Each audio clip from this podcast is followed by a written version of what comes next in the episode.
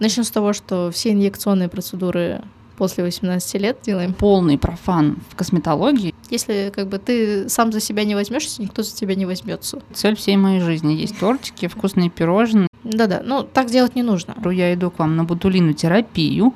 Спойлер. Все-таки, наверное, нужно начинать правильно ухаживать за своей кожей. Но если мы замечаем, что губы все больше и больше становятся у нашей подруги, то, возможно, да, она делает а, больше препарата, чем раньше. Бутылочки по 30 миллилитров, которые стоят миллион долларов.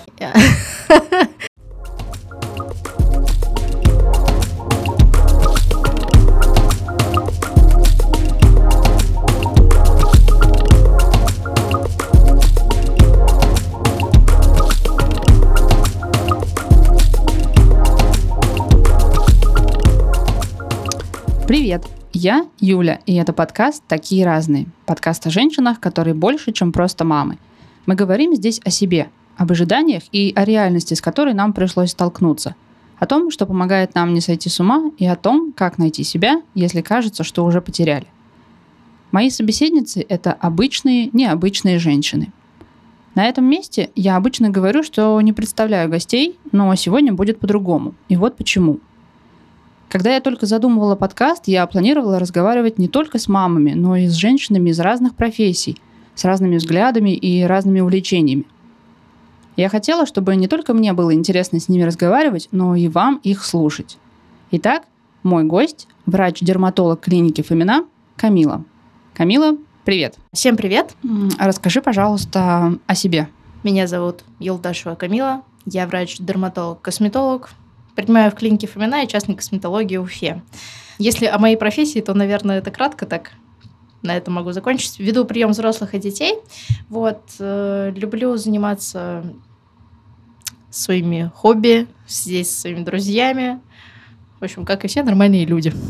Три неожиданных факта о себе. Давайте первый факт. Не знаю, насколько он будет неожиданный. Я родилась в городе Ташкент. Это первый факт. Второй. Раньше из спорта я занималась батутом. У меня есть э, четвертый разряд по шахматам. Ого, здорово. До третьего немножко не дотянула. Классно. А сколько всего разрядов в шахматах? Э, там пять разрядов, и дальше идет, идет уже там гроссмейстеры и так далее. Здорово. Я люблю играть в шахматы, но очень давно этого не делала и даже не знаю, с кем теперь играть, потому что муж мой отказывается со мной играть. Угу. Дети у меня еще маленькие, родители не умеют, и как-то с друзьями вроде бы тоже не сложилось, чтобы мы играли в шахматы. Ну, у меня тоже так. Я с мужем пытался пару раз поиграть, а я его выиграла, он сказал, что больше не будет со мной да, играть. Да, та же проблема. Я несколько раз его выиграла, он такой, да, ну что-то я не хочу играть, и больше не играет.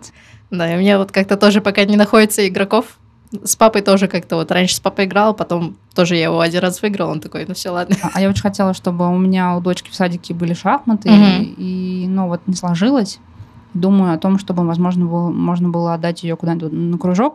Mm-hmm. Вот, ей сейчас старше 5 лет, не знаю, актуально это для этого возраста, но вроде бы даже с малышковых лет, по-моему, отдают на шахматы. Да, да, да. Я, у меня, кстати, даже был опыт. Я где-то месяц преподавала в Уфе в детской школе шахматы. Там были прям, ну, совсем маленькие, ну, 3-5 лет где-то возраст.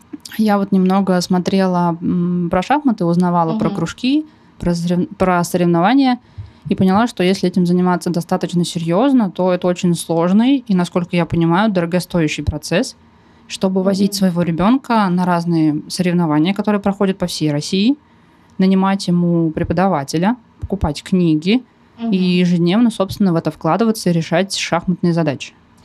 Ну, шахматные задачи, да, это обязательно. И в школах мы тоже всегда, я помню, решали задачки, постоянно друг с другом играли. Но я прям не выходила на какие-то именно там конкурсы международные, российские, что-то такое. Эм, поэтому здесь по затратам не знаю, насколько. Но мне кажется, книжки, например, сейчас уже, может быть, не так актуальны. Можно все в интернете найти. И я помню, раньше была игра компьютерная «Шахматы с Гарри Каспаровым». Вот это я обожала. Там тоже и с объяснениями. Так что я думаю, в онлайне сейчас много чего есть. Часть затрат, мне кажется, это может снять. Я когда-то устанавливала, по-моему, шахматное приложение, такое очень популярное, называлось Chess. Угу. Играла с компьютером, ну, получается, с машиной, да. И мне постоянно не нравилось. То есть я ставила такие настройки либо легкие, я выиграла, угу. либо очень сложные, я никогда не могла выиграть. И, в общем, решила, что это не для меня. Понимаю. Я так один раз тоже, я помню, сидела целые сутки, по-моему, почти дома, и сидела, играла в шахматы тоже с компьютером. И, и там же можно иногда как бы отменять ход. Да, и да. вот только вот таким образом я смогла выиграть. Да, а, а ты слышала новость о том, что машина переиграла все человека? Да, да, да, да. И уже это не только шахматы, а уже, по-моему, игра в Го угу. тоже проиграла искусственному интеллекту. Угу. Да. Вот так что? вот неожиданно мы от э, дерматологии перешли к искусственному интеллекту. А расскажи, пожалуйста, как ты пришла в профессию? Почему именно дерматология, косметология? И угу. сильная ли в этом разница? Кто такой дерматолог, кто такой косметолог? Можно ли быть косметологом, но не быть дерматологом? Угу. А, начну тогда с того, что Врачом я хотела быть всегда, с детства, не знаю, может, лет с четырех. Почему именно врачом, я сама не знаю, как это просто мне пришло в голову. У меня врачей в семье ни, никого нет. Вот. И в университете для меня всегда самое сложное было определить, э, каким именно врачом конкретно я уже хочу быть. Ну да, направление, да? Да, направление. Самое сложное было выбрать, что же я все-таки хочу. И, наверное, курсы со второго я очень хотела пойти в онкологию на самом деле. Это было прям вот почти до шестого курса до конца я хотела идти. Ой, мне кажется, это очень страшно. Страшно, да, но я на самом деле случайно попала на практику на втором курсе в диспансер онкологический, и мне очень понравилось, и поэтому я захотела пойти в онкологию. Но на шестом курсе, как-то вот, не знаю, я со своей мамой начала разговаривать, мама меня очень долго отговаривала не идти в онкологию, потому что, ну, типа, страшно все это, как-то психологически сложно и так далее. И как на шестом курсе я задумалась, что, ну, возможно, возможно, может быть, что-то другое. И мама мне все время говорит, давай косметологию, будешь меня делать красивой. Я такая, ну, ладно, ладно, говорю, да, как-нибудь. А чтобы пойти к косметологам, есть такой нюанс, то, что во всяком случае, пока что сейчас это так и есть. Ты сначала заканчиваешь ординатуру по, дор... по дерматовенерологии, и потом уже дополнительные курсы по косметологии у тебя идут. Ну, если ты хочешь, это не обязательно. Вот, поэтому мне в любом случае оставалось идти на дерматовенерологию, вот, и потом уже косметология. Поэтому изначально как бы хотела я стать онкологом, потом меня мама как-то склонила в сторону косметологии, но я тоже решила, что, наверное, онкология э, будет для меня тяжеловато именно морально, поэтому я как-то решила отложить это в сторону. Вот, и закончила дерматологию, но я хотела быть только в косметологии, но когда я начала уже учиться, мне и дерматология тоже стала интересной. Если говорить про разницу, если там между дерматологом и косметологом, на мой взгляд, здесь разница именно в самой специфике уже работы. То есть дерматология по большей части это ты как бы сидишь, думаешь над диагнозом, беседуешь с пациентом, да, выставляешь диагноз, назначаешь лечение. А косметология это больше про практику, когда ты выполняешь почти всегда у тебя какие-то манипуляции идут. В дерматологии их меньше. Вот, именно в такой прям чистой. Если ты не занимаешься каким-то там удалением родинок и так далее. Вот. Но это обязательно должен быть врач. Сразу. Спойлер. Спойлер, понятно. То есть, если недостаточно просто отучиться на курсах косметолога, там, а если ты медсестра, или угу. если ты врач другой практики, который не занимался дерматологией, допустим, терапевт. Угу. если ты отучишься на каких-то курсах а, по косметологии, ты можешь работать официально, скажем так, что ли, законно, не знаю, как это объяснить. А, вообще, например, если это медицинская сестра, то она может там, ну, дополнительно, то есть у нее какое-то повышение квалификации идет, по косметологии, допустим, и она идет медицинская сестра в косметологии. Она может делать часть манипуляции, но не все как врач, но часть у них ее манипуляции остается. Э, это да, это официально. Потом раньше можно было стать косметологом с, допустим, любой врач любой специальности, как бы, да, допустим, тот же самый терапевт. Э, и раньше, в принципе, так и было. То есть, допустим, терапевты, они заканчивали учебу, потом просто оканчивали косметологию, курсы и все. Э, также от университета, все проходили официально, и вот они становились врачом-косметологом. Сейчас вот эту схему убрали, сейчас обязательно дерматология, потом косметология. В некоторых университетах есть прям уже отдельная ординатура по косметологии. У нас в Уфе, не знаю, все говорят, говорят, что сделать, но пока пока это именно через кафедру дерматологии идет. Курсов, наверное, на мой взгляд, все-таки закончить недостаточно, особенно если ты не медработник, потому что тебе все равно нужны какие-то базовые знания по медицине, по анатомии, физиологии и так далее. Ну и косметология, в принципе, она очень близко с дерматологией, потому что ты все равно работаешь с качеством кожи. Это все равно плюс-минус, я даже я на своих приемах часто в косметологии вижу именно больше дерматологических пациентов, где нам не требуется совсем уже косметология, а наоборот сначала нужно пройти терапию.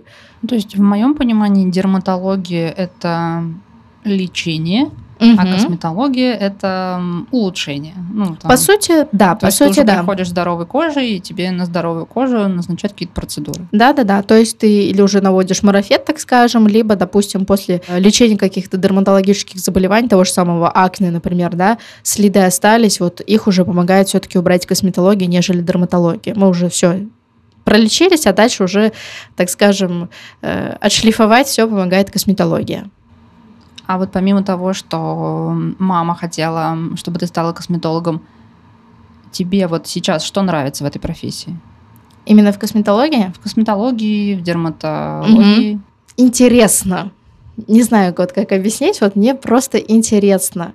Мне интересна и дерматология, и косметология. Дерматология тем, что у тебя, ну, так скажем, мозг шевелится, ты начинаешь что-то думать, там иногда я там иногда после приема прихожу и листаю книги и ищу, например, что же с этим пациентом. Это прям какое-то такое расследование получается. То есть, и ты очень радуешься, когда ты все-таки понимаешь, что же происходит с этим человеком. Вот. Да, и, когда ты находишь ответ, да? Да, когда ты находишь ответ, и когда ты действительно можешь помочь. Вот это, наверное, чувство, что ты помог, это очень мотивирует и вот заряжает, наверное, еще больше развиваться. А в косметологии мне нравится то, что, во-первых, знаете, это пациенты такие в основном, когда они уже приходят за красотой, у них уже нет вот этого особо негатива, какого-то там страдания от своих кожных заболеваний, они уже в основном пришли отдохнуть, расслабиться, как-то навести себе красоту, ты немножко по-другому настроен. И вот, наверное, вот этот момент нравится, и то, что ты что-то делаешь руками. Мне, в принципе, нравится что-нибудь поделать. Как-то вот в этом тоже определенный вид медитации у меня есть. Ну вот. Здорово, когда человек находит то, что ему нравится, и работа перестает быть работой, а становится любимым делом. Да, да, согласна. Да, и я думаю, что быть врачом это то же самое, что быть воспитателем, то есть это призвание все-таки или, или нет? Но мне кажется, это зависит от человека, потому что я знаю, что, например, некоторые врачи пришли в профессию не как вот они всегда мечтали быть врачом, да, а, там их, допустим, родители, так скажем, направили, и они пришли и, в принципе, поняли, что это может быть интересно, и там можно развиваться с разных направлений, на самом деле. Тебе не обязательно закончить медицинский университет и быть именно врачом. Ты можешь и в медкомпаниях каких-то работать, в исследованиях участвовать. Это там, на самом деле, большое, большое поле для работы. И эти люди тоже себя там находят. Не обязательно быть именно вот таким вот классическим врачом. Ты можешь да, и... быть медицинским журналистом, Конечно, да. науки. Да, то есть это вообще очень обширная область, поэтому я думаю, там в принципе, может найти себя каждый. Главное, чтобы ему его заинтересовала вообще, в принципе, эта область медицины. Вот. Поскольку я полный профан в косметологии, мне сколько, 30 хвостиком, я была у косметолога один раз в жизни. Угу. Мне вроде бы понравилось, но почему-то второй раз я не пошла.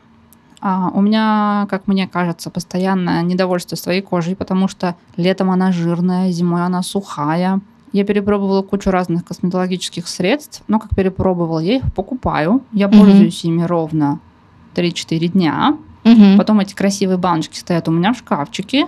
И через несколько месяцев я их выбрасываю, потому что у них закончился срок годности. Вот у меня такая практика, значит. Угу. Поэтому я сейчас буду задавать, допустим, а 10 глупых вопросов косметологу.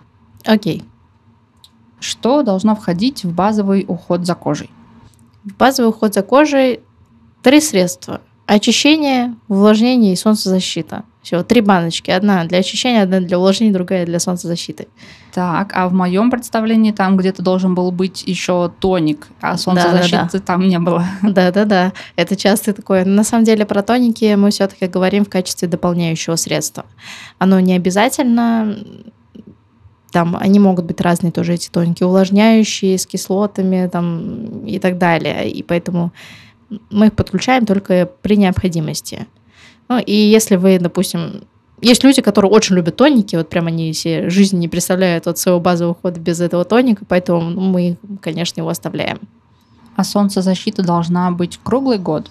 Все-таки я придерживаюсь того, что да, круглый год, но, допустим, осенью и зимой мы можем ее использовать реже все-таки. И здесь зависит от состояния кожи, от наличия каких-то дерматологических заболеваний. То есть, если, например, у человека розация, да, а, чувствительная очень кожа, то мы все-таки такому человеку рекомендуем солнцезащиту использовать круглогодично. Если у вас, в принципе, все нормально с кожей, нет особо каких-то проблем, то осенью зимой можно, в принципе, ориентироваться на ультрафиолетовый индекс, его можно посмотреть в приложении погоды. Если он меньше двух, то можно, в принципе, быть без солнцезащиты. То есть нужно иметь отдельно увлажняющий крем и отдельно солнцезащиту. Или можно купить одну солнцезащиту и пользоваться ей нон-стоп. Можно просто солнцезащита, если она вам комфортна именно в качестве и увлажнения. В принципе, можно и так. Вот. Часто просто бывает такая история с солнцезащитными средствами, что они бывают достаточно плотненькими, да, забивают, да, да, и да, некомфортно. Который, да, вот точно. Вот почему я перестала пользоваться солнцезащитным кремом, который я покупала, по-моему, от Биодерма, не помню, угу. какой была марки. Я наносила ее э, э, несколько раз на лицо, и кожа у меня была очень жирная, очень блестела. Угу. И я подумала, что, наверное, мне просто не подходят такие крема. Вот классный угу. у меня был вывод, и я перестала пользоваться.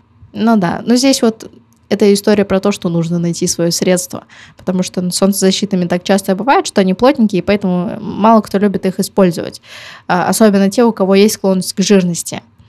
Поэтому здесь нужно смотреть на пометки. В основном я рекомендую смотреть пометки для жирной кожи, комбинированной, склонной к акне, например. Они полегче по текстуре сделаны. Бывает там, допустим, не только крем, бывает и флюид, он легче. Ну и на крайний случай, если вы совсем не любите что-то мазать, можно спрей вуаль, например. Распшикал, ну хотя бы лучше что-то, чем ничего. Так, и при этом летом не нужна одна солнцезащита, зимой другая, ну то есть SPF. А на самом деле не обязательно. Можно SPF 50 пользоваться круглогодично, не обязательно менять на SPF 30 или летом также менять с SPF 30 на SPF 50. А зависит от того немножко, вообще любитель вы быть на солнышке или нет. Ну, может быть, у вас там и работа какая-то, да, связана с то, что вы работаете на улице, допустим, да, или какой-то спорт у вас, и летом, например, э, в этих случаях, конечно, лучше SPF 50. Но разница на самом деле в защите не очень большая, то есть SPF 30 защищает на 96%, SPF 50 на 98%, примерно так, если я не ошибаюсь. То есть разница в 2%. Есть, э, может быть, видели SPF 100, нет, такого уровня я еще не видела. Ну да, они что-то в одно время были популярны, такой больше маркетинговый ход, но там э, да, 99% защищает. То есть SPF 50 на 98, SPF 100 на 99%. Разница в 1%. Но это больше сделано скорее для того, чтобы лучше была защита у человека, потому что часто все-таки мы не наносим правильное количество солнцезащитного средства. А как рассчитать это правильное количество? Это должно быть с горошинку крема. Есть правило чайной ложки.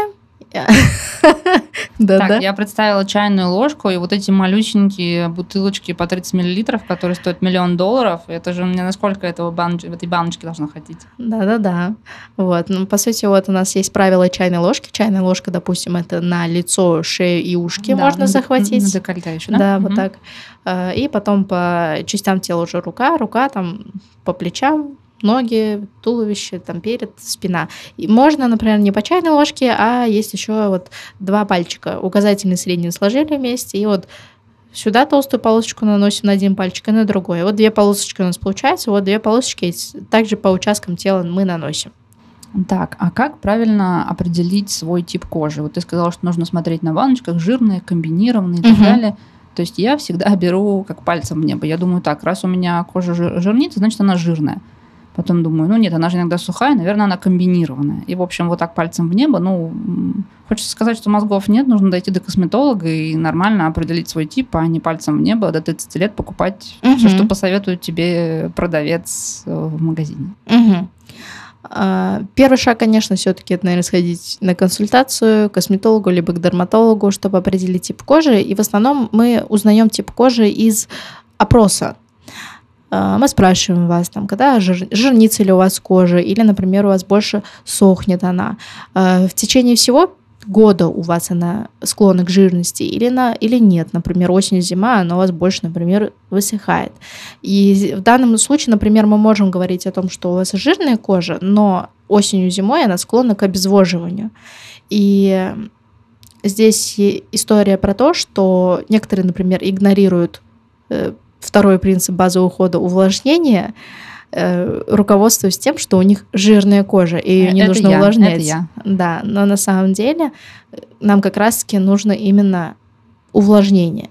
То есть от того, что кожа жирная, сальные железы продуцируют, да, кожное сало, от этого увлажнения как такового нету. Кожа не получает от этого вот эти увлажняющие компоненты и так далее. И наоборот, если мы ее слишком сильно высушим, либо наоборот, вот осенью, зимой, да, отопительный сезон активный начинается, у нас кожа начинает сохнуть, и иногда бывает на фоне этого кожа еще бывает жирнее становится, потому что поступает сигнал, что кожа недостаточно влаги, и она хочет это как-то скомпенсировать. И она начинает это избыточной секрецией сальных желез компенсировать. Да. И это тоже история такая некоторая про кислоты. Некоторые любят увлекаться использованием кислот в домашнем уходе, там чуть ли не ежедневно, постоянно, в нескольких средствах, и это тоже может привести к обезвоживанию. Вот. Но так, на самом деле, в принципе, на основе опроса мы определяем тип кожи, визуально тоже смотрим, то есть наличие расширенных пор, склонность к высыпаниям, комедоны, шелушение, все вот это мы смотрим и уже определяемся. Как правильно пользоваться кремами вокруг глаз? То есть обычно, когда ты покупаешь крем или молочко, или очищающий скраб, там написано, что нельзя наносить на кожу вокруг глаз. Непонятно, а как тогда ее очищать? Или это настолько тонкая кожа, которая вокруг глаз не нужно очищать, и нужно только увлажнять? Нет, мы очищаем, в любом случае умываемся. Очищающим средством спокойно можно глаза захватить, ничего страшного в этом нет. Единственное, конечно, если там какие-то прям очень много активных кислот, то, ну, желательно, конечно, область глаз как-то избегать. Поэтому здесь лучше иногда нейтральное более средство взять, либо, допустим, мицеллярной водой проходиться. Вот. А увлажнение есть у нас, допустим, отдельные кремы для вокруг глаз, да, для кожи вокруг глаз, есть для лица. По большей части это немножко маркетинговый ход, потому что... Я знала. Да, сильно они не будут отличаться. Чем они могут отличаться, это плотностью самой структуры, то, что для лица они плотнее, чем, например, для области вокруг глаз, и не очень комфортно будет. Либо, если, допустим, вот э, содержатся кислоты, то для области вокруг глаз они могут давать раздражительный такой компонент, фактор нести за собой, и, ну, конечно, это будет некомфортно. Вот. Но по большей части это все-таки маркетинговый ход, поэтому можно обычный крем для лица, если он у вас достаточно нейтральный, там, с обычной гиалуроновой кислотой, то можно его и область глаз тоже затрагивать спокойно. По поводу очищения, да, у нас очищение, угу. увлажнение и SPF, да? Угу. А по поводу очищения, какие нужно покупать а, гели, скрабы? Можно ли вообще использовать скраб для лица? Он должен быть как вот э, говорят там, из косточек натуральных или наоборот плохо, то есть он, он должен быть химический. Угу. Вот какой правильно выбрать, чтобы коже не навредить. И если ты умываешься этим очищающим средством, и кожа твоя просто высыхает в секунду, нормально ли это, или тебе нужно подобрать другое очищение? А когда мы используем очищающее средство, оно должно быть нам комфортным в использовании. То есть мы умылись, у нас не должно быть сильного чувства стянутости, шелушения, сухости. Нам должно быть комфортно. Э, не, может быть, немного легкое прям такое ощущение, что хочется вот уже увлажнить, но оно прям минимальное. Поэтому, если у вас ярко выражены да, данные симптомы, как и сухость, шелушение и так далее, то все-таки вам лучше менять очищающее средство. Значит, оно вам не подходит. Оно вам, наоборот, э, делает только хуже. По поводу скраба, он а, должен скраб. быть из натуральных компонентов или химический? По поводу скраба. Скрабы мы, в принципе, вообще не рекомендуем, потому что там все-таки вот эти абразивные частички, они с острыми краями, и они больше дают микротравматизацию кожи. Это как по лакированному столу пройтись, пройтись вот этими косточками и так присмотреться на свету, там будут такие мелкие-мелкие царапины. То же самое происходит с кожей. Когда она травмированная, она больше теряет влаги, она начинает сохнуть, и плюс это входные ворота для проникновения инфекции. Для того, чтобы о подкасте узнало больше слушателей, ему нужно продвижение. Поэтому поставьте сердечко, если слушаете его на Яндекс Музыке или звездочку в Apple Podcast. Это займет меньше минуты, но это очень важно. Спасибо. Что важнее, купить дорогую, качественную косметику и пользоваться ей редко, или можно купить недорогую косметику, но делать ставку на то, что ты делаешь это регулярно, каждое утро и каждый вечер. Так ли важна стоимость косметики, бренд косметики? Можно ли обойтись недорогой косметикой? Цена косметики здесь не сильно важна будет. Больше важна регулярность, потому что это все равно про дисциплину, это про уход. Зубы мы чистим каждый день, да, мы за ними каждый раз ухаживаем. Если мы не будем ухаживать за ними, будет кариес, да. То же самое и с кожей происходит. Нам постоянно требуется все-таки ежедневное очищение и увлажнение. Да, хорошо, как бы, когда косметика качественная, в основном все-таки, когда косметика качественная, у нее и соответствующая цена, она не будет стоить 100 рублей в основном. Но мы можем делать скидку, так скажем, когда допустим, девушка молодая, там, подросток, да, там, не знаю, лет 18, то мы, в принципе, можем достаточно бюджетными средствами справляться вполне спокойно. А, то есть это недорогая косметика, это может быть масс-маркет. Вообще не принципиально. Главное, чтобы подходила косметика. Вот еще такой момент. Она может быть супер дорогой, но если она вам не подходит, у вас кожа постоянно стянутая, сухая там, или вам некомфортно ее использовать, э, то какой от нее смысл? Какая бы она дорогая ни была. Вот. Поэтому важно, чтобы она подходила. И если у нас уже, допустим, там девушка после 30, 35, да, 40, какие-то возрастные изменения пошли, то не всегда уже бюджетный наш уход может э, с этими проявлениями справиться, с возрастными. Нам нужны какие-то дополнительные средства, э, как раз вот тоники, сыворотки дополнительные, да, с активными компонентами. И там все-таки часто уже эти средства не стоят э, слишком бюджетно, у них уже цена такая средняя, высокая, и это все-таки уже, наверное, марки люкс какого-то сегмента, профессиональные средства, некоторые из аптечной сети есть. Но они уже, да, они не стоят прям слишком бюджетно, но мы уже как бы понимаем, для чего мы их используем. Если подытожить, цена не сильно важна, э, больше важна ваша дисциплина и чтобы средства вам подходили. Это может быть и масс-маркет, и профессиональная косметика, и аптечные. А вот по поводу сывороток. Угу. Это нужная вещь? И из каких лет это становится необходимостью? Угу. И сыворотка, она для всего лица или для области вокруг глаз? Здесь можно вообще ответить очень разнообразно. Сыворотка вообще, что такое сыворотка? Это средство в основном для увлажнения, либо оно несет за собой какую-то дополнительную функцию там, в качестве омоложения да, за счет каких-то активных компонентов. А, это просто средство легкое по текстуре, ну такое, как, как водичка. И мы его можем использовать, во-первых, как отдельно увлажняющее средство, самостоятельное. То есть у нас может быть для очищения что-то, и для увлажнения у нас может быть сыворотка. Особенно это комфортно для, например, жирной комбинированной кожи в период весны и лета, когда кремом некомфортно нам пользоваться. Нам кажется, что все жирненькое, плотненькое.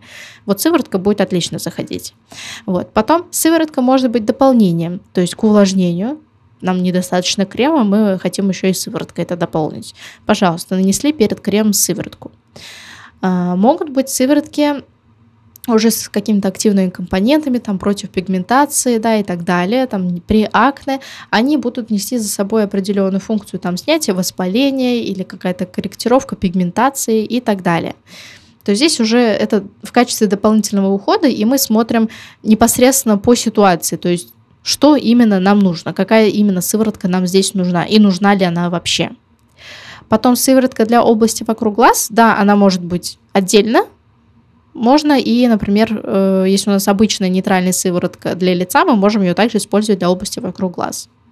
Я вот часто сейчас встречаю в сети э, достаточно давно, это уже популярно, массаж лица, да, face fitness, как mm-hmm. только его не называют. Есть ярые сторонники, когда ты смотришь фотографии до-после, да? Угу. Есть ярые противники, которые говорят, что нельзя, наоборот, напрягать мышцы лица. Это только приведет к тому, что появятся морщины. Угу. Вот. Есть ли здесь какая-то золотая середина? Нужно ли это делать? Помогает ли это? И вот эти фотографии до-после, это действительно какой-то полезный эффект или это просто, ну, грубо говоря, какой-то лимфодренаж кожи и никаких там особенностей волшебства при этом нет. Про фейс-фитнес, что могу сказать? особо он себя как-то сильно не зарекомендовал, именно что вот действительно вот его проверили и оценили реальную эффективность от него. Такого нет. Да, он может небольшой легкий лимфодренаж давать, э, немножко, чтобы отеки уходили. За счет этого черты нашего лица более такие четкие становятся. Вот сильно прям противопоказаний, на мой взгляд, здесь нет. Это движение лицом, если так говорить грубо.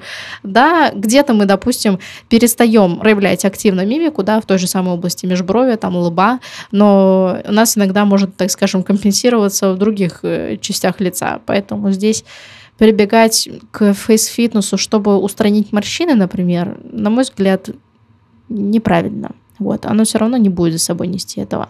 Ну вот когда я смотрю фотографии до, после у достаточно известных инфлюенсеров, что ли, в этом, угу. то, ну, правда, ты смотришь, и очень здорово. То есть у девушки пропадает, там, допустим, второй подбородок, или угу. скулы становятся четче. Угу или межбровка была вот такая прям ого-го, а я как будто бы совсем пропала. И носогубные складки как будто бы пропадают. И ты думаешь, ну здорово, вот э, ничего не покупаешь, просто делаешь э, утром и вечером, ну, определенные процедуры. Понятно, что это требует тоже и времени, и постоянства. И думаешь, здорово, и потом пролистываешь дальше и смотришь ленту Инстаграма и ничего не делаешь. Ну, конечно, это тоже такой вопрос про дисциплину, знаете, это и регулярность, которую они рекламируют. Но здесь, на мой взгляд, должно все в комплексе работать. То есть Почему межбровка может быть разглаженная? Потому что, в принципе, это немного переучение своей мимики четко следим за собой, когда мы хмуримся, когда мы расслаблены, стараемся ловить эти моменты и там якобы что-то делать. Но, на мой взгляд, это сильно все равно за собой эффективности не будет нести. Что, например, касается второго подбородка, здесь вообще история интересная. Здесь важно работать не именно лицом как-то, да, что-то там подтягивать, а в том числе и над осанкой своей. Это должна быть хорошая, здоровая спина, ровненькая, шея, меньше вот, потому что мы все равно много вот в гаджеты, в гаджетах своих сидим, голова у нас вот так, там лежа полежали вот так вот, это все равно приводит к вот этому вот нашему второму подбородку. Ну и лишний вес, конечно, если он у нас есть. Вот, поэтому здесь важно работать в комплексе. Фейс-фитнес прям сильно не будет здесь что-то менять. А по поводу фотографий, я здесь, конечно, ничего стопроцентно не могу сказать, я там с ними не знакома, с этими людьми, правда это или неправда. Возможно, в какой-то мере это и помогает, но не думаю, что это прям сильную такую прям разницу дает. Вот. Но знаю, например, нам на семинарах говорили, у нас там читают наши врачи-косметологи нам, и тоже им задавали про фейс-фитнес вопрос, и они говорят, допустим, про наших уфимских там, да, кто-то есть. Да, да, говорит, знаем. Но, говорит, вы знаете, что они у нас делают ботулотоксин? Так что они говорят, что там у нас нет никаких филлеров, мы ничего не делаем, но по факту они тоже ходят к косметологам.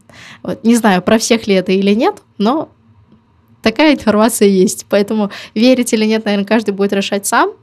Но все-таки, если следить за своим лицом, это нужно делать комплексно. Это должен быть и базовый подход, а именно в качестве ухода, да, каких-то косметических средств. Это и должно быть и питание, такое разнообразное, сбалансированное. И вот, в принципе, укрепление организма — это здоровая осанка, здоровые суставы, мышцы и так далее. Так, то есть э, питание все-таки зависит, да? А, потому что тоже в разных источниках написано, что нужно питаться правильно, в других написано, что заболевание кожи это заболевание кожи, это угу. не красная помидорка у вас сейчас там выходит на коже, а лечить нужно кожу, а не желудок. То есть столько много противоречивой информации. Да, но я здесь именно говорю в том плане, что, ну, допустим, мы будем питаться только макаронами и курицей, и больше у нас ничего не будет в рационе. Все равно кожа будет менее красиво выглядеть. Когда мы потребляем какие-то определенные витамины, да, рыбу кушаем, да, то же самое омегу получается, клетчатка у нас есть в рационе, фрукты, овощи, это антиоксиданты, они все равно дают свой, свою, э, свой вклад, они все равно делают это не в качестве именно какого-то лечения и так далее. Нет, это просто как именно общее поддержание. Все да, кожные заболевания зачастую именно кожные заболевания. Питание может быть просто как дополнительным триггером, который усугубляет течение данных заболеваний. Например, если говорить про акне, да, э, у некоторых пациентов все-таки мы отмечаем момент, что при употреблении каких-то жирных там продуктов, фастфуда, молока иногда, они замечают, что вот как только они поели, у них там в течение нескольких дней начинает больше элементов э, появляться. И в таких случаях мы говорим, что не нужно, допустим, если особенно вы любите эти продукты, не нужно их исключать, но ограничьте их количество. Я помню, как, э, по-моему, несколько лет назад было очень популярно, просто бум, всем отменяли молочку. Угу. То есть у меня были такие знакомые, которые не пили молоко, не ели творог, не пили кефирчик. Типа, вот я сейчас все отменю, и будет окей. Да-да, ну так делать не нужно. Особенно, ну, на мой взгляд, вот эти строгие исключения, они тоже могут понести за собой определенные последствия. Для чего мы это ограничиваем? Особенно если у нас нет, по сути, никаких проблем со здоровьем серьезных, действительно, да, когда нам действительно нужно ограничить молоко там или какие-то продукты. Если у нас нет таких строгих противопоказаний, то, пожалуйста, ешьте ну, понятно, что там без фанатизма не нужно там килограмм все есть, напиваться и так далее. Да, да, во всем нужно знать меру. Да. А вот я бы хотела вернуться к процедурам. А что по поводу тейпирования?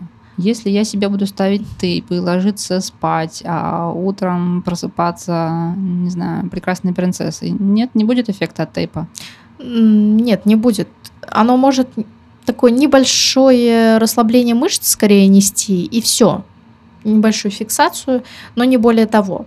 И опять-таки это к вопросу о дисциплине. Будете ли вы это делать на постоянной основе? Если, конечно, вы это будете делать на постоянной основе, то ну, небольшой эффект он все равно будет.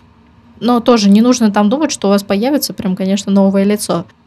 Так, плавно переходим к тому, что когда нужно начинать или нужно ли вообще вводить какие-то средства под кожу, гиалурон, там филлеры или это одно и то же, не знаю, какие-то а другие, там ботекс. А, нужно делать это до появления морщин, нужно делать это, когда морщинки появились, или нужно дождаться, когда ты станешь совсем стареньким морщинистым, и только тогда к этому прибегать, потому что, как бы, ну, да, все по-разному тоже говорят. Угу. Начнем с того, что все инъекционные процедуры после 18 лет делаем. вот. Здесь процедуры, на самом деле, перечислили разные. Если говорим про ботулотоксин, то здесь мы все-таки начинать лучше раньше, лучше раньше. Так, ботулотоксин – это ботокс. Ботокс, да, грубо говоря, раньше, ботокс. То есть, когда нет морщинок, да, когда у нас вот, особенно если у нас активная мимика, мы начинаем только-только замечать какие-то изменения, либо, в принципе, замечаем за собой, что ну, мы, у нас очень активная мимика, мы часто там хмуримся, там, бывает, да, иногда человек говорит, и с ним вместе все лицо говорит. Вот если так, то лучше в качестве именно профилактики здесь идет ботулотоксин. Это профилактика глубоких заломов, то есть глубоких морщин. И начинать здесь после там 50 ждать, когда вот у меня уже там, ну все, когда уже все там проявится на лице, и вот тогда-то я пойду на ботулотоксин, вот так не надо. Там уже только ботулотоксин не сработает. Да, он э, заблокирует э, частично мышцы, они не будут в том же объеме двигаться, заломы будут менее заметны, но они все равно останутся. И дальше как раз-таки нам уже нужно будет дополнительно работать. Это либо там филлеры вводить, либо там немножко мягче гиалуроновая кислота в другой технике, но это, соответственно, больше затрат, а если еще и там после, там, ну, уже 50-60 лет, то там, в принципе, иногда уже не косметолог будет работать, а пластический хирург. И к нам уже будет идти поздно. Ага, в чем разница между ботоксом и гиалуроновой кислотой? Гиалуроновая кислота – это прям гиалуроновая кислота. А что такое филлеры? Филлеры, они на основе гиалуроновой кислоты. Здесь просто плотность разная. То есть, например, для биоревитализации гиалуроновая кислота, она менее плотная, она быстрее будет рассасываться, то есть она не будет держать форму какую-то, не будет давать. Она будет давать именно истинное увлажнение. А если филлеры, то они, эта гиалуроновая кислота, она более плотная, то есть мы прям, грубо говоря, допустим, почему мы губы да, заполняем там или там скулы ставим? Мы, грубо говоря, так ввели гиалуроновую кислоту, как имплантат, грубо говоря. Раз, шарик поставили. Все, его можно немножко размять, э, скорректировать, как нам нужно, немножко, да, ручка, ручками подмять. Все, он у нас будет держать форму. Соответственно, у нас будут четче скулы, губки там, э, формы, которые нам нужно. Э, вот, в этом разница. Если биоревитализация, то это просто больше для увлажнения идет, небольшая стимуляция коллагена с эластином, чтобы кожа была такая более упругая, так забодрилась немножко. Вот. Разница вот в этом, в плотности в основном. Ботулотоксин – это токсин, и он именно направлен на то, чтобы заблокировать мышцы, чтобы они не двигались вот в этом. То есть э, если там большую дозу ботулотоксина вести, но это, конечно, мы такое не сделаем. А это вот это когда, когда женщины, когда у женщины отсутствует мимика, это ботокс. Ну, что значит, как, когда она отсутствует? Ну, когда ты разговариваешь с девушкой, женщиной, а она смеется или как будто бы поднимает брови, но они у нее не поднимаются, и вообще а, лицо... стоит ли там ботокс? Да, то есть это ботокс, это не гиалуронка. Да, да, да, да, да, да, да.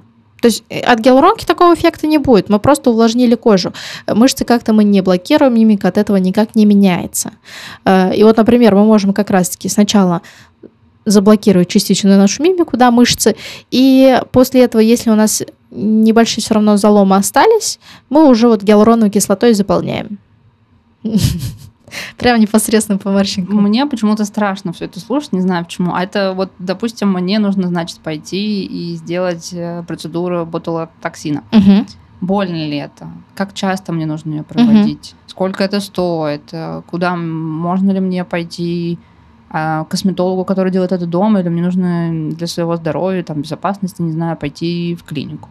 Угу. Какой это должен быть препарат? Начну почти с конца, наверное, что все-таки все инъекционные, ну и вообще какие-то процедуры с лицом лучше делать все-таки именно в специализированном учреждении. То есть эта клиника должна быть там либо частные, либо там государственные, не сильно здесь важно. Для этого должны быть определенные условия. Это должен быть определенный кабинет, чтобы там все мылось, стерилизовалось и так далее. Поэтому на дому это сразу исключается. Вот. Когда делать ботулотоксин? Да, нужно ли делать? Во-первых, когда мы видим какие-то заломчики уже появились или слишком активная мимика. По ощущениям, на самом деле, не сильно больно делать ботулотоксин, мы выбираем определенные точки, где нам нужно поставить инъекцию. Э, инъекции делаются внутримышечно, поэтому, в принципе, ну, если прям совсем грубо говорить, как укол в попу. В основном мы чувствуем просто вкол иглы и все. Больше никаких ощущений нет, все достаточно терпимо проходит. И быстро. Сама процедура минут 15-20 занимает. Больше времени, наверное, занимает разметка. То есть это вот выбор точек, где нам нужно их поставить. Вот. По стоимости здесь зависит от количества единиц. Количество единиц мы уже определяем непосредственно на очном приеме в зависимости от вашей мимики. Эффект от ботулотоксина мы в основном обещаем на 3-4 месяца, а дальше это уже индивидуальный вопрос. У кого-то полгода держится, у кого-то месяцев 8, у кого-то и до года доходит. Соответственно, как долго держится, вот все прошло, вы понимаете, что мимика вся активная вернулась, вы идете делать. Но это, конечно, не должно быть раньше, чем через 3 месяца. 3-4 месяца вот, вот эти мы все равно оставляем.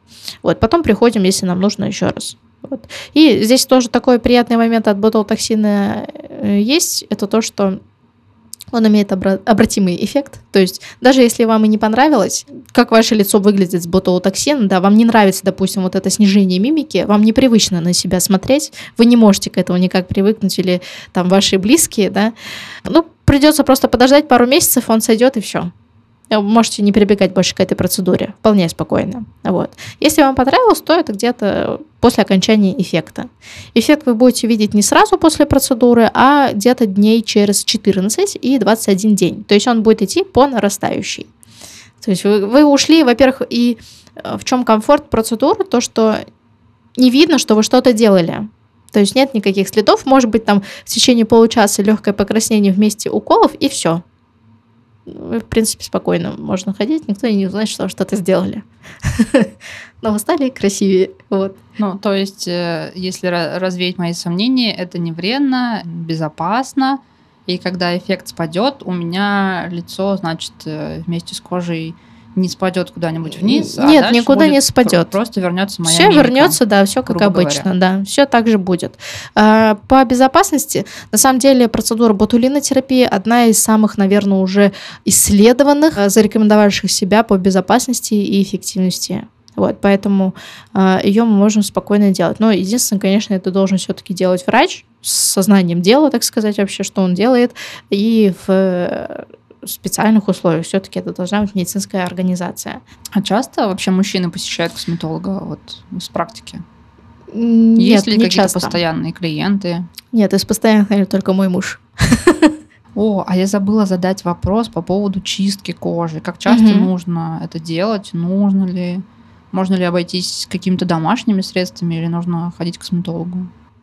Чистка несет больше за собой эстетический эффект, кому не нравятся какие-то черные точки вот эти вот, хотя в них на самом деле ничего катастрофического нет, Э, это просто эстетический момент за собой несет. Это потому что это все-таки нормальная функция наших сальных желез. Вот, поэтому здесь, если вам визуально это не нравится, то это, конечно, можно сходить, но не, не чаще, чем раз в месяц приходить на эту процедуру. Дома можно обходиться своими средствами, особенно если какие-то кислоты есть, потому что они все равно будут приводить к вот этому разжижению секрета, вот этих вот черных точек, они будут менее заметные. Поэтому чистка это не обязательная процедура. Иногда мы чистку назначаем в дополнение к терапии акне, если есть комедоны, и нам нужно убрать их, чтобы снизить риск обострения. Все. Но это не в коем случае, я не говорю про терапию, что это терапия, что обязательно всем, у кого акне, нужно делать чистку. Это прям ну, мы прям вот индивидуально смотрим этот вопрос. Если прям человек к этому очень трепетно относится, так скажем, очень щепетильно, тогда да. А так, в принципе, это не обязательная процедура. Мы ее можем рассматривать только в качестве как эстетической такой части и больше, знаете, ухода, наверное, потому что все равно мы на чистке не делаем просто, так скажем, механическую манипуляцию, не просто не удаляем, сидим, э, черные точки и так далее. Мы все-таки и э, какие-то пилинги поверхностные делаем, это и маски, это и очищение.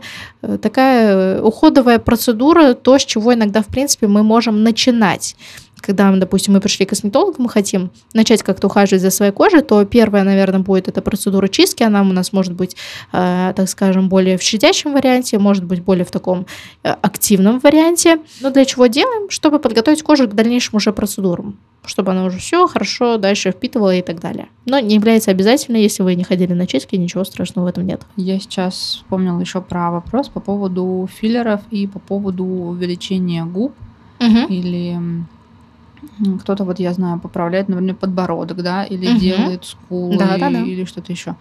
А вот мне интересно, наверное, многие замечали такой эффект, когда твоя знакомая или подруга или кто-то увеличивает губы, и с каждым разом они как будто бы становятся все больше и больше и больше. Э, Что это такое? Это как бы глаз замыливается, это вводится больше препарат, или что это такое? И нужно ли, или было ли в твоей практике такое, что ты отговаривала а, пациента от чрезмерного введения или чрезмерного, чрезмерного увеличения, что ли, Мгм. той или иной части лица? Мгм. Но если мы замечаем, что губы все больше и больше становятся у нашей подруги, то, возможно, да, она делает э, больше препарата, чем раньше.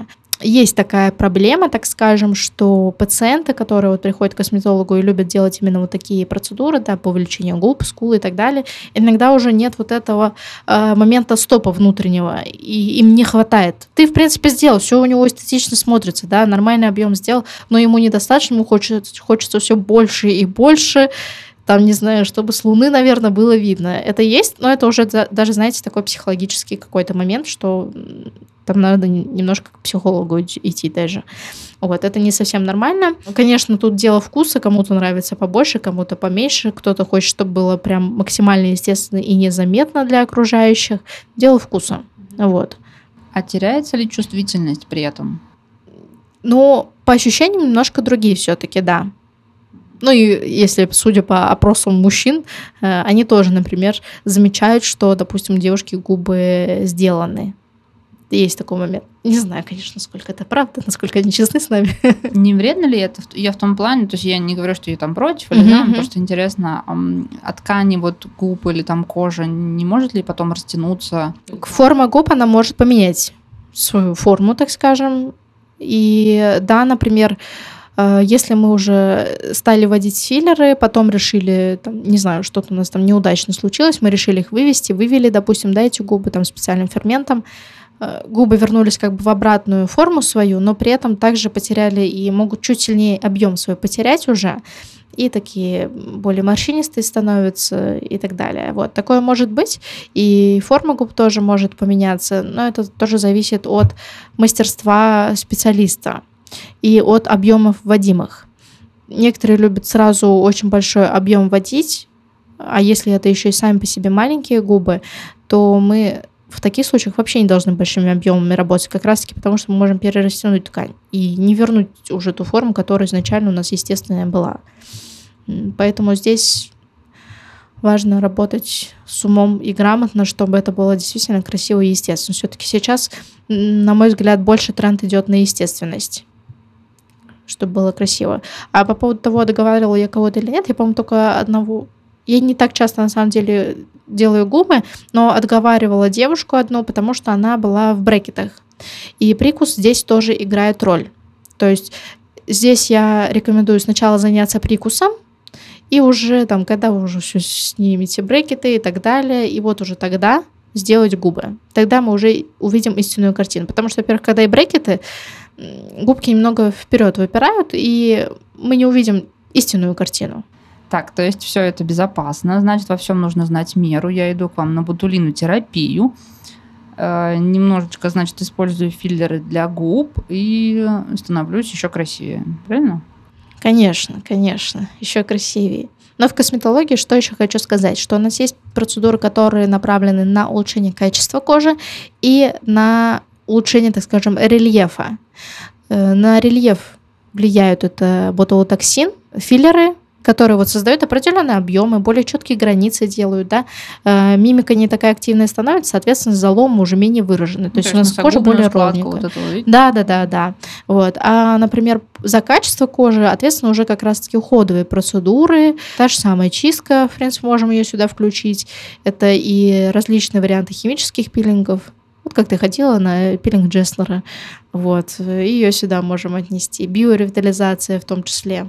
Так, а еще вот вопрос, но это уже не, не про лицо, да, uh-huh, не про uh-huh. уходовую косметику, а про такую процедуру, как э, массаж, как же называется, по-моему, LPG. LPG массаж, ага. Для тела, да, то есть вот ты лежишь ровненько так, по тебе проходит специальным угу. валиком или чем там, какой-то штучкой, и ты сходишь на это 10 раз, и потом у тебя кожа упругая, классная, подтянутая, Угу. Что это такое? Это эффект от того, что опять-таки лимфодренаж, вода уходит? Больше, Или... да, лимфодренаж. Э, за счет этого тоже и кожа такая более в тонусе, мы ее постоянно разминаем. Э, отеки уходят хорошо. Как дополнительное средство для похудения мы можем рассматривать, но мы не можем рассматривать данную процедуру как вот как единственную, единственную да? да, потому что все-таки мы можем никак не корректировать питание, есть тортики там и так далее, и ходить на этот массаж и уповать на то, что есть он нам тортики, поможет. Это вообще цель всей моей жизни. Есть тортики, вкусные пирожные, и, собственно... Ну да, как и у многих женщин, я думаю. Вот. Но если мы никак не будем корректировать питание, не будем подключать физическую нагрузку, рассчитывать только на массаж все-таки не нужно. Вы, да, небольшой эффект увидите за счет того, что отеки ушли. У вас объемы уйдут, конечно. Но вы закончите все равно курс рано или поздно, и все обратно вернется. Поэтому это именно как дополнительное средство. А вот эти вот, э, как же это называется, что-то типа бочек, в которые нужно сесть, и там паром под воздействием каких-то там... При, то, тот же самый принцип. То же самое, просто да, да, испарение, да, да. скажем так, жидкости. Да, да все, не более. Есть там, например, кавитация еще, и рефлифтинг, там под действием именно ультразвуковой волны идет разрушение клеточек именно жировых, но, честно, не знаю, насколько прям сильно они себя зарекомендовали в качестве там если смотреть со стороны докмеда, вот. Но опять-таки это тоже временный эффект. Грубо говоря, если мне нужно через две недели в отпуск, я могу в этой бочке посидеть, она мне поможет. Но дальше мне нужно браться за да. голову, идти да. в фитнес-клуб, э, не покупать тортики и... Ну да, все равно. Корректировать питание, высыпаться тоже имеет а, место Высыпаться быть. это моя боль в декрете, у меня пока не получается. Как у всех мамочек, я думаю как и у большинства людей, наверное, сейчас. Ну, в принципе, у тех, да. У всех у нас, мне кажется, есть с этим проблемы. Мы все залипаем в социальных сетях перед сном. И все вот эти требования о том, что нужно убрать за час до сна, успокаивать там зрение и так далее, ну, как-то не работают пока. Ну, мне кажется, это вопрос дисциплины своей. На самом деле я попробовала то опять-таки к дисциплине возвращаюсь, я только попробовала, но я где-то месяц, наверное. За час э, до сна я все отключала, то есть я не смотрела там телевизор и так далее.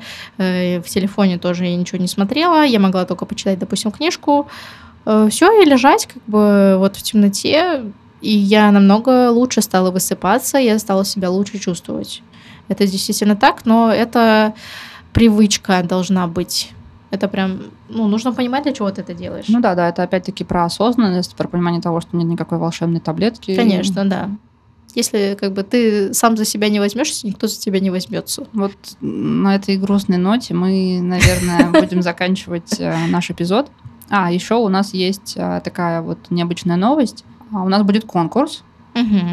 И когда этот эпизод выйдет, эм, все подробности о конкурсе будут в описании. Скорее всего, конкурс будет проводиться в запрещенной сети Instagram или в Телеграм-канале. В общем, обязательно посмотрите описание к этому выпуску. Вот, спасибо тебе большое, что пришла. Спасибо, мне что было позвала. очень полезно. Я сейчас прямо на бумажечку напишу, что мне нужно, когда, и обязательно сходите к косметологу, не покупайте косметику просто так на бум. Все-таки, наверное, нужно начинать правильно, правильно ухаживать за своей кожей. Да, все верно, поддерживаю. Всем пока. Всем пока. С вами был подкаст «Такие разные». Спасибо, что дослушали этот эпизод до конца. Надеюсь, он вам понравился. Также заходите на телеграм-канал подкаста, там можно обсудить эпизод и поделиться своим мнением. И помните, мы очень похожи, но при этом такие разные.